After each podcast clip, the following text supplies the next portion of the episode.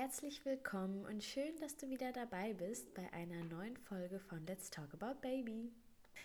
In der heutigen Folge möchte ich euch erzählen, wie ich in der Großstadt Hamburg eine Hebamme für mich gefunden habe, wann ich mein Baby zum ersten Mal gespürt habe und wann der Papa das Baby zum ersten Mal spüren durfte und was ich so als kleine Grundausstattung für meinen wachsenden Schwangerschaftsbauch besorgt habe.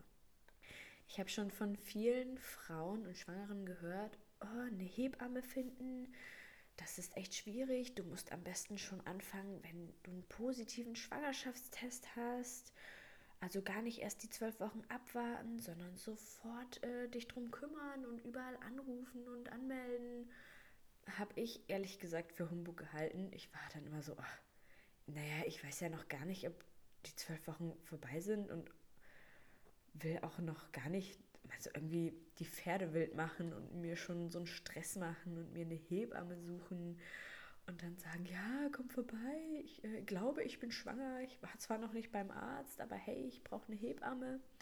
Ich habe echt gedacht, das kann eigentlich nicht so schwer sein, denn überall bekommen Frauen Babys und überall gibt es doch Hebammen.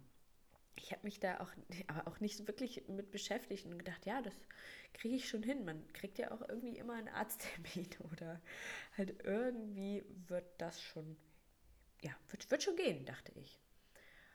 So, dann habe ich natürlich noch keine Hebamme gesucht, als ich den positiven Test hatte ich habe dann erst angefangen, eine Hebamme zu suchen, als ich ja meinen ersten, ersten Arzttermin hatte. Weil dann dachte ich schon, ja, ich fände es, glaube ich, auch ganz cool, wenn ich nicht immer zu meiner Frauenärztin müsste, denn ja, wir hatten halt so einen, so einen semi-guten Draht, sondern ich wollte gerne eine Hebamme haben. Einer, der ich vertraue, mit der ich sprechen kann, der ich alle meine Sorgen erzählen kann und ähm, ja, die mir auch so ein bisschen privater helfen kann, ohne dass ich gleich einen Termin machen muss. Ja, gesagt, getan, wie findet man eine Hebamme?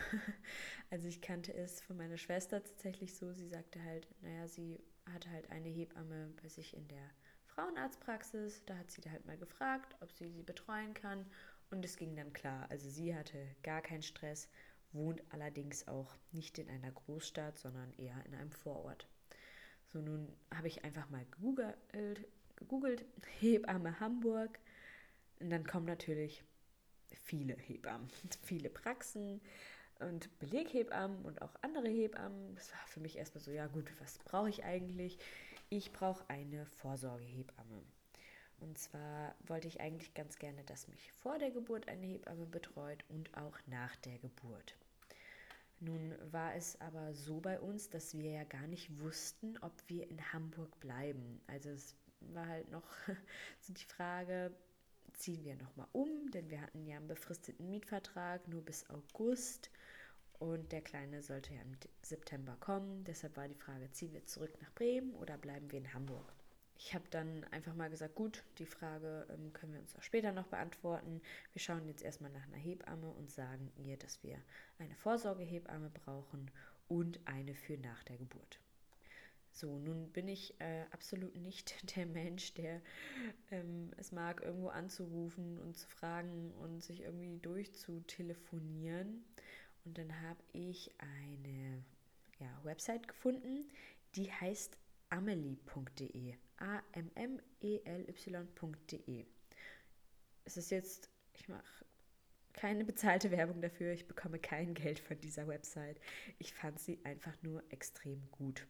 Dort kann man sich quasi anmelden, man kann sagen, was man sucht, man kann sagen, wie weit man schon ist und ja, für was, für wann man diese Hebamme braucht, ne? Vorsorge oder nur Nachsorge das waren dann so die, die Grunddaten, die diese Website brauchte. Und dann wurden für dich Hebammen gesucht. Dann waren da ein paar mehr und dann konnte man, man konnte, glaube ich, drei Hebammen anschreiben pro Anmeldung. Also die wurde dann quasi kontaktiert. Also man hat halt angegeben, wo man wohnt und wie weit man ist und für wann, ähm, ja, wann, wann der Entbindungstermin ist und für was man sie braucht. Ich habe dann Vorsorge und nach der Geburt eingegeben und dann wurden mir ein paar Hebammen vorgeschlagen. Ich habe dann, ja, es war dann so ein kleiner Steckbrief von der Hebamme, wie alt sie ist und wie lange sie schon Hebamme ist und ein kleines Foto. Bei manchen war kein Foto bei und bei manchen war eins bei. Dann habe ich mir einfach ja eine ausgepickt, habe dann auf dieses Foto geklickt und dann wurde mir mitgeteilt, ja, diese Hebamme wird kontaktiert, hab Geduld. Und das war so easy, dass ich dachte, hm, okay, wenn das jetzt klappt, dann wäre das ja echt genial. So, und dann habe ich gewartet und nach zwei Tagen habe ich dann eine E-Mail von einer Hebamme bekommen, die geschrieben hat, hey, ja, ähm, das könnte klappen. Du kannst mich ja mal anrufen und dann melden wir uns. Also dann, ähm, ja, kommen wir in Kontakt. Gesagt, getan. Ich habe diese Hebamme angerufen. Sie ging leider nicht ran. Dann habe ich ihr auf dem AB gesprochen. Nichts passiert. Ich habe gewartet und gewartet und gewartet. Und es ist einfach nichts passiert. Und dann habe ich, glaube ich, schon zwei, dreimal angerufen und ich wollte halt auch nicht so stalkermäßig rüberkommen und sie dann irgendwie die ganze Zeit anrufen. Und dann war das für mich so gut. Also das war super unzuverlässig gewesen. Dachte, ah, wenn sie jetzt schon nicht rangeht und das alles nicht so klappt und langsam brauche ich auch eine Hebamme, dann habe ich es halt gelassen. Dann hab, bin ich nochmal in diese Website gegangen, habe mich quasi nochmal angemeldet, habe gesagt, es hat nicht geklappt mit der Hebamme und habe dann eine andere Hebamme auswählen können, die mir so zugesagt hat. Diese Hebamme war ein bisschen komisch, sag ich mal. Ähm, sie, also ich habe ja vorab eingegeben, was ich suche, halt Vorsorge und für nach der Geburt und Entbindungstermin im September. Und dann kontaktierte mich die Hebamme und sagte eigentlich, ja, ich habe im September keine Zeit, da bin ich im Urlaub und ähm, ob das schlimm sei. Und das war für mich da so, hm, naja, im September kommt ja mein Baby und ich fände es schlimmer, wenn ich danach keine Hebamme habe, als wenn ich vorher keine habe. Und dann, ja, habe ich halt nochmal geschrieben, also kann es sein, also kannst du mich quasi nach der Geburt nicht betreuen? Das fände ich sehr schade. Und dann meinte sie so, nee, ich bin ja im Urlaub, habe ich ja geschrieben. Also der Ton war dann ein bisschen komisch und dann dachte ich, ja gut, die Frau hat keine Zeit, das ist auch okay, ich verstehe das total. Wahrscheinlich kriegt sie tausende Anfragen und hätte ich jetzt wahrscheinlich gesagt, gut, dann nehme ich sie nur als Vorsorgehebamme, dann wäre das kein Problem gewesen. Aber für mich war es einfach wichtig, dass ich jemanden finde, der mich auch nach der Geburt betreut, weil es ist mein erstes Baby. Ich habe keine Ahnung, was ich mache, wenn ich das mit nach Hause nehme. Dann fiel diese Hebamme also schon mal für mich weg. So, dann hatte ich quasi noch einen letzten Shot, habe mich nochmal in dieser Website angemeldet und eine weitere Hebamme gefunden, die mir zugesagt hat. Diese Hebamme hat mir dann auch wieder eine E-Mail geschrieben, ich glaube am nächsten Tag und mich kontaktiert und gesagt, hi, ja, ich kann dich gerne betreuen, das ist kein Problem. Und wir können gerne über FaceTime einmal ein Kennenlerngespräch machen. Denn es war ja wie immer Corona. Äh, wie immer, also immer noch. Das ist schon so normal geworden. Und deshalb kommt sie erstmal nicht so vorbei, sondern halt über FaceTime. War für mich in Ordnung, weil es ist halt ein Kennenlerngespräch. Ne? Also wenn ich jemanden sympathisch finde, dann kann ich es halt auch übers Telefon. Dann habe ich mich kurz mit meinem Freund zusammengesetzt. Wir haben kurz überlegt, wann es uns beiden passt, weil er wollte halt auch gerne dabei sein. Ich fand es auch ganz schön, wenn er ja, sich auch mit dieser Hebamme wohlfühlt. Und dann, ja, hat es geklappt. Also es, ich war echt überrascht. Sie hat dann zum vereinbarten Termin angerufen. Wir haben ein bisschen geredet. Ich hatte ein paar Fragen vorher an sie. Sie hatte ein paar Fragen an mich. Sie hat dann auch meine Versicherungsdaten abgefragt, wie weit wir sind und ob wir schon eine Klinik haben und uh, ob das unser erstes Kind ist. Also so ein kleines Interview. Und wir haben sie natürlich auch befragt, ob wir irgendwas beachten müssen und ob es okay ist, dass wir uns jetzt schon so früh anmelden. Und wir haben ihr natürlich auch mitgeteilt, dass wir vielleicht im August schon umziehen werden und dass wir sie dann vielleicht nicht als Nachsorgehebamme brauchen. Da hat sie gesagt, das ist absolut in Ordnung. Dann kann sie vielleicht auch noch ähm, einfach einspringen für eine andere Frau, die vielleicht eine Nachsorge sucht und keine hat. Also das war für sie absolut kein Problem und für mich total erleichternd. Nach diesem FaceTime-Kennenlerngespräch haben wir dann auch nochmal einen Termin vereinbart für einen Hausbesuch. Das ist nämlich das Coole.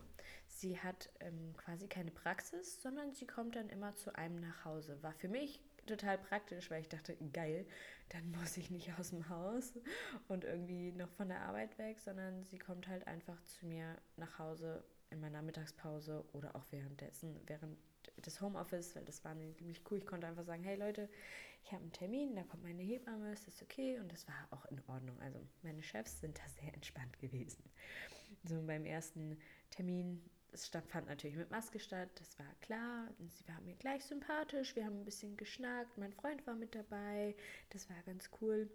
Und dann hat sie mir auch erzählt, dass sie also dass wir die Wahl quasi haben, wir können es abwechselnd machen mit der Frauenärztin und mit ihr, also dass wir alle vier, also einmal in den vier Wochen, dass sie uns besuchen kommt, in den nächsten vier Wochen gehen wir zum Arzt, dann wieder sie, dann der Arzt. Fand ich cool, weil ich dachte, na gut, sie kann mir wahrscheinlich genau das gleiche sagen wie meine Ärztin. Also die schaut auch nicht immer und macht ein Ultraschallbild, sondern also ich fand die, die Idee fand ich sehr, sehr gut, weil ich mich dann einfach ein bisschen wohler gefühlt habe, wenn jemand zu mir kommt, mit dem ich einen besseren Draht habe, weil bei Frauenärzten habe ich immer das Gefühl, die speisen einen so ab und sie war dann wirklich für mich da. Also sie war halt auch 45 Minuten in diesem ersten Tag da und hat mir wirklich alle Fragen beantwortet, die ich hatte. Sie hat mir dann auch gesagt, ähm, dass wir den Zuckertest zu Hause machen was mir auch sehr gelegen kam, denn ich hörte immer nur, oh, dann geht man zum Frauenarzt und dann trinkt man so ein Zuckerwasser und dann sitzt man da eine Stunde und darf nicht weg. Und das ist für mich immer so eine Hölle. Ich habe nämlich keinen Bock, in so einem Warteraum zu sitzen, länger als nötig. Man wartet so schon immer echt lange, bis man drankommt und dann sitzt man da noch im Wartezimmer, kann nichts machen, ist unbequem und also als sie das gesagt hat, war ich echt begeistert und dachte, ja, so machen wir das auf jeden Fall. Wie das äh, abgelaufen ist, erzähle ich euch dann aber in einer anderen Folge. Bei dem ersten Arztbesuch meiner Hebamme gab es noch was ganz Tolles für den Papa. Und zwar hatte meine Hebamme so ein Gerät mit, womit man die Herztöne des Babys hören konnte. Wir waren da, glaube ich, in der 17. Schwangerschaftswoche, wenn ich mich recht erinnere. Ja, und ähm, dann hat sie dieses ähm, Gerät rausgeholt und hat es an meinen Bauch gehalten. Und der Papa saß quasi neben mir und ich lag auf dem Sofa. Und dann konnte er endlich mal live die Herztöne des Babys hören. Konnte er sonst nicht, weil er durfte ja nie bei einem Arzttermin dabei sein. Und es war so toll. Ich glaube, er hat sich wirklich gefreut. Also ich habe mich total für ihn gefreut und ich glaube, er fand es auch echt schön, mal unser Baby zu hören. Er hat halt immer nur die Fotos gesehen, die ich mitgebracht habe und meine Erzählungen. Aber so den Kleinen mal zu hören, ich glaube, das war schon cool für uns beide. Also wenn eure Hebamme euch sowas anbietet, dann nehmt es gerne an, denn ich fand es wirklich entspannt, dass meine Hebamme zu mir nach Hause gekommen ist. Auch diese Webseite, vielleicht ähm, funktioniert sie nur in Hamburg, vielleicht funktioniert sie aber auch in eurer Stadt. Ich habe das gar nicht gecheckt, ob das überall gibt. Ich weiß, dass es das hier nicht gibt in Bremen. Ähm, da musste ich dann auf anderem Wege eine Hebamme suchen. Habe ich auch geschafft. Das erzähle ich euch dann aber wann anders. Ja, und äh, macht euch aber echt keinen Stress vorab mit der Hebamme. Bevor ihr da irgendwie zehn Hebammen habt und ihr eigentlich aber sagt, oh, ich möchte noch so früh keine und mir gefällt es beim Arzt und vielleicht, also es muss ja auch nicht jeder eine haben zur Vorsorge. Es ist ja absolut kein Muss. Aber wenn ihr eine haben möchtet, macht es entspannt und nimmt nicht einfach irgendeine Hebamme, die euch zusagt, sondern wirklich eine, bei der ihr euch wohlfühlt. Denn es ist wirklich privat. Also ich fände es echt schade, wenn ich meiner Hebamme nicht alles hätte erzählen können und es auch doof gefunden hätte, wenn sie ständig in meiner Wohnung ist. Deswegen, also, ihr werdet schon was finden und wenn nicht, dann könnt ihr euch immer noch bei eurer Krankenkasse melden. Die haben meist tatsächlich so Notfallhebammen. So war es zumindest bei meiner Krankenkasse. Ich hätte dort anrufen können und sagen können, hey, mir fehlt eine Hebamme, ich brauche unbedingt eine. Und dann haben die meistens so Notfalllisten von Hebammen, die noch zur Verfügung stehen. Das war jetzt ähm, die Story zur Hebammensuche. Jetzt möchte ich euch noch einmal mitnehmen, wann ich den Kleinen zum ersten Mal gespürt habe. Das war nämlich auch Ende der 17. Woche, also quasi als ich auch meine Hebamme gefunden habe, ist es dann auch passiert, sage ich mal. Und zwar, also ich bilde mir ein, dass ich ihn in, an diesem Tag gespürt habe. Und ich bin mir auch ziemlich sicher, dass ich ihn gespürt habe. Und zwar war ich an dem Tag im Büro, nicht im Homeoffice, sondern war im Büro, saß an meinem Tisch. Und ich weiß noch, ich musste niesen. Total unspektakulär, aber auf einmal kribbelte es in meinem Bauch. Und ich sag's euch, ich wusste eigentlich sofort, das war jetzt mein Baby.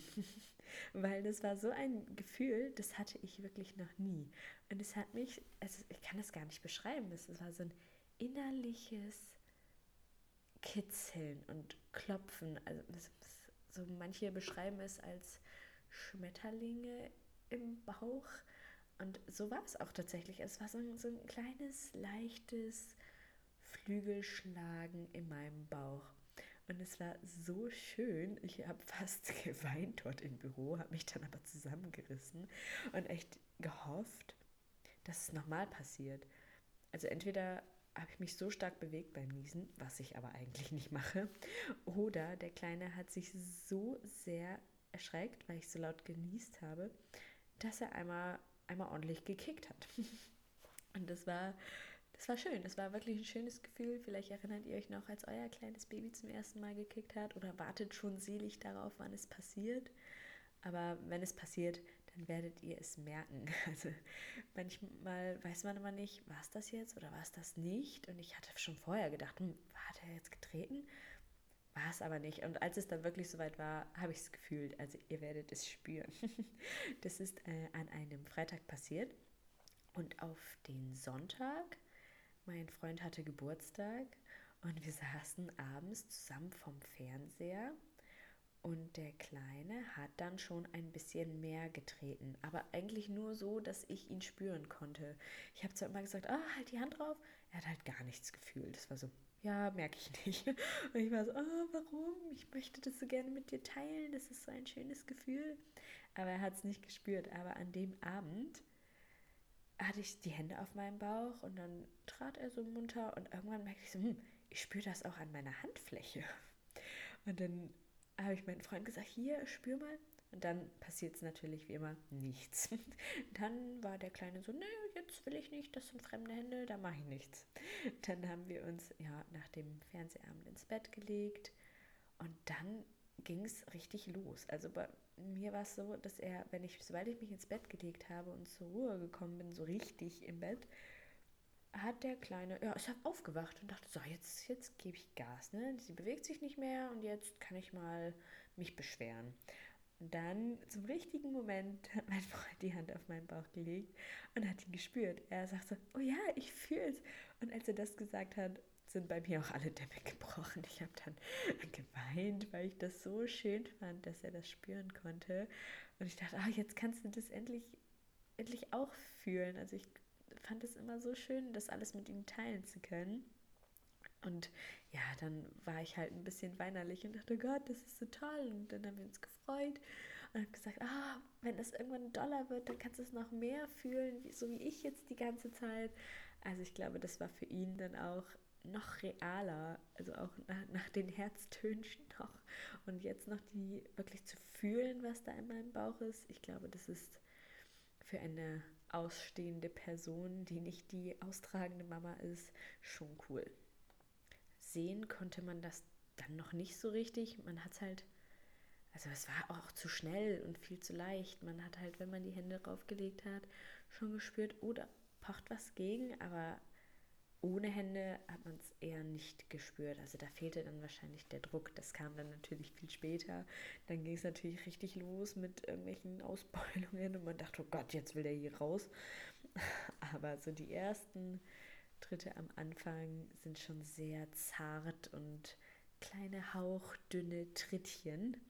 Was dann im dritten Trimester kommt, ist natürlich ordentlich Rambazamba im Bauch. Dann sieht man alles. Im zweiten, glaube ich, auch schon. Ich weiß es gar nicht mehr, aber ich weiß, es gab eine Zeit, wo er wirklich ständig um sich geschlagen hat. Ich dachte echt, dieses Kind findet keine Ruhe in meinem Bauch und, und der kloppt sich da irgendwie durch die Mauer. Und dann gab es halt natürlich auch noch Momente, wo man dachte, hm, jetzt hat er sich irgendwie fast den ganzen Tag nicht bewegt.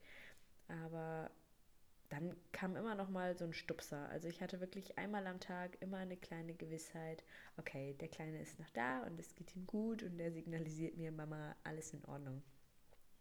Wenn ich mal irgendwie länger nichts von ihm gespürt habe, dann habe ich schon geguckt, hm, vielleicht trinke ich mal ein Glas kaltes Getränk und dann hat er sich eigentlich gemeldet. Oder wenn ich mal so ein bisschen reingepiekert habe oder meinen Bauch massiert habe, dann war er eigentlich auch schon da. Also ich konnte ihn schon so ein bisschen dazu bringen, dass er mir antwortet. Und das war sehr schön, weil man macht sich natürlich sofort Gedanken, oh, der Kleine tritt nicht, jetzt kam schon zwei Stunden nichts und oh, ist alles gut. Und dann kriegt man einen kleinen Kick und man weiß, ah, okay, es ist alles in Ordnung.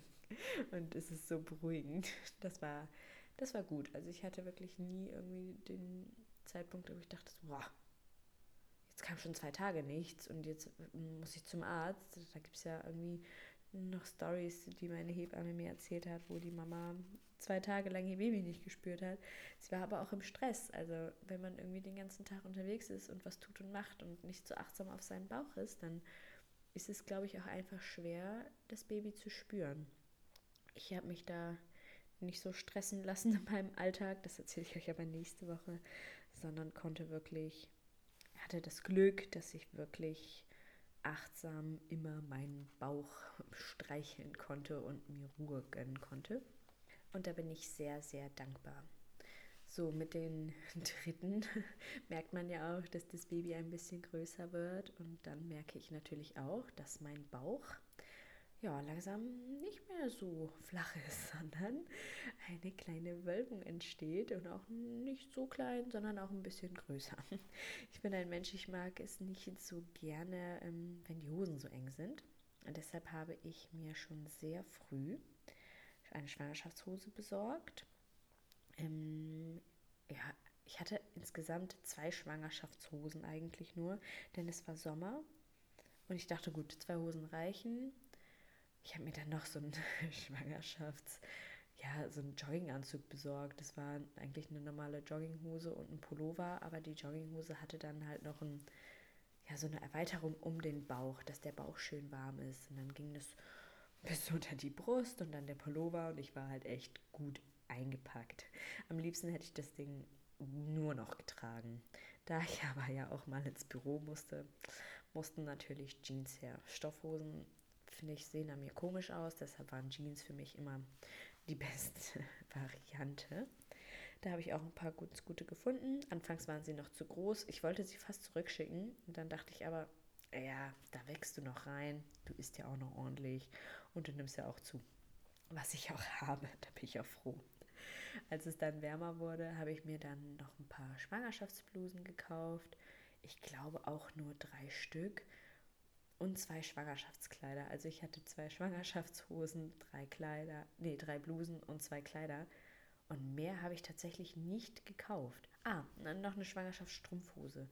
Das gleiche wie die Jogging, also und diesen Jogginganzug. Ah, guck, da kommt doch noch was zusammen. Und die Strumpfhose war halt, ja, eine normale Strumpfhose plus nochmal ne, diese Erweiterung um den Bauch, damit sie einfach nicht rutscht, weil ich finde es doof, wenn sie dann inmitten des Bauchs ist, wenn man eine größere Strumpfhose einfach in L kauft.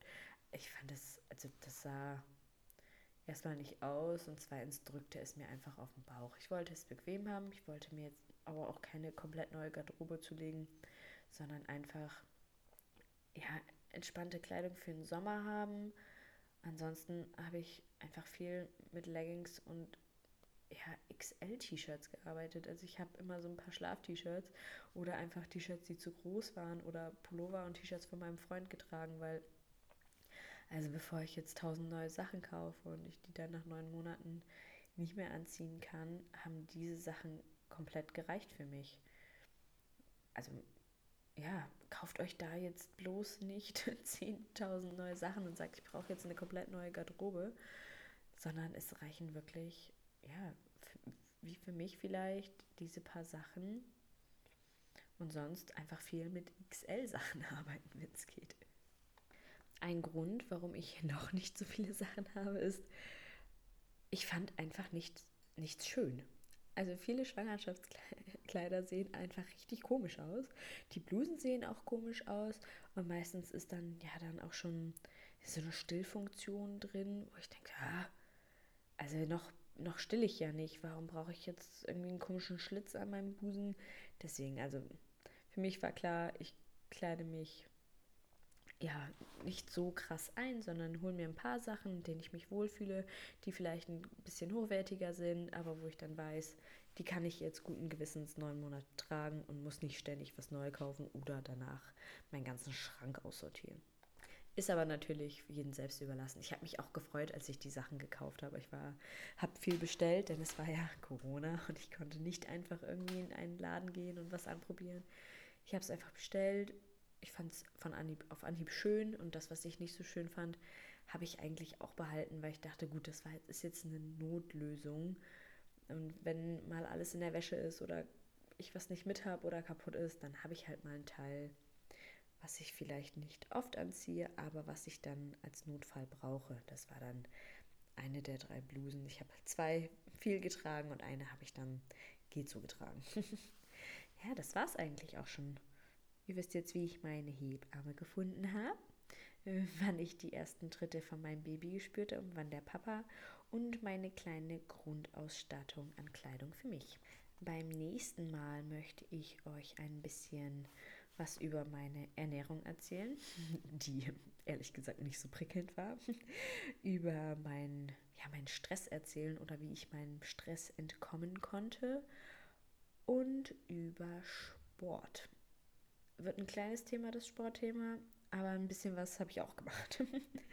so, schön, dass ihr zugehört habt. Ich hoffe, ihr hattet Spaß beim Zuhören und konntet den einen oder anderen Tipp mitnehmen.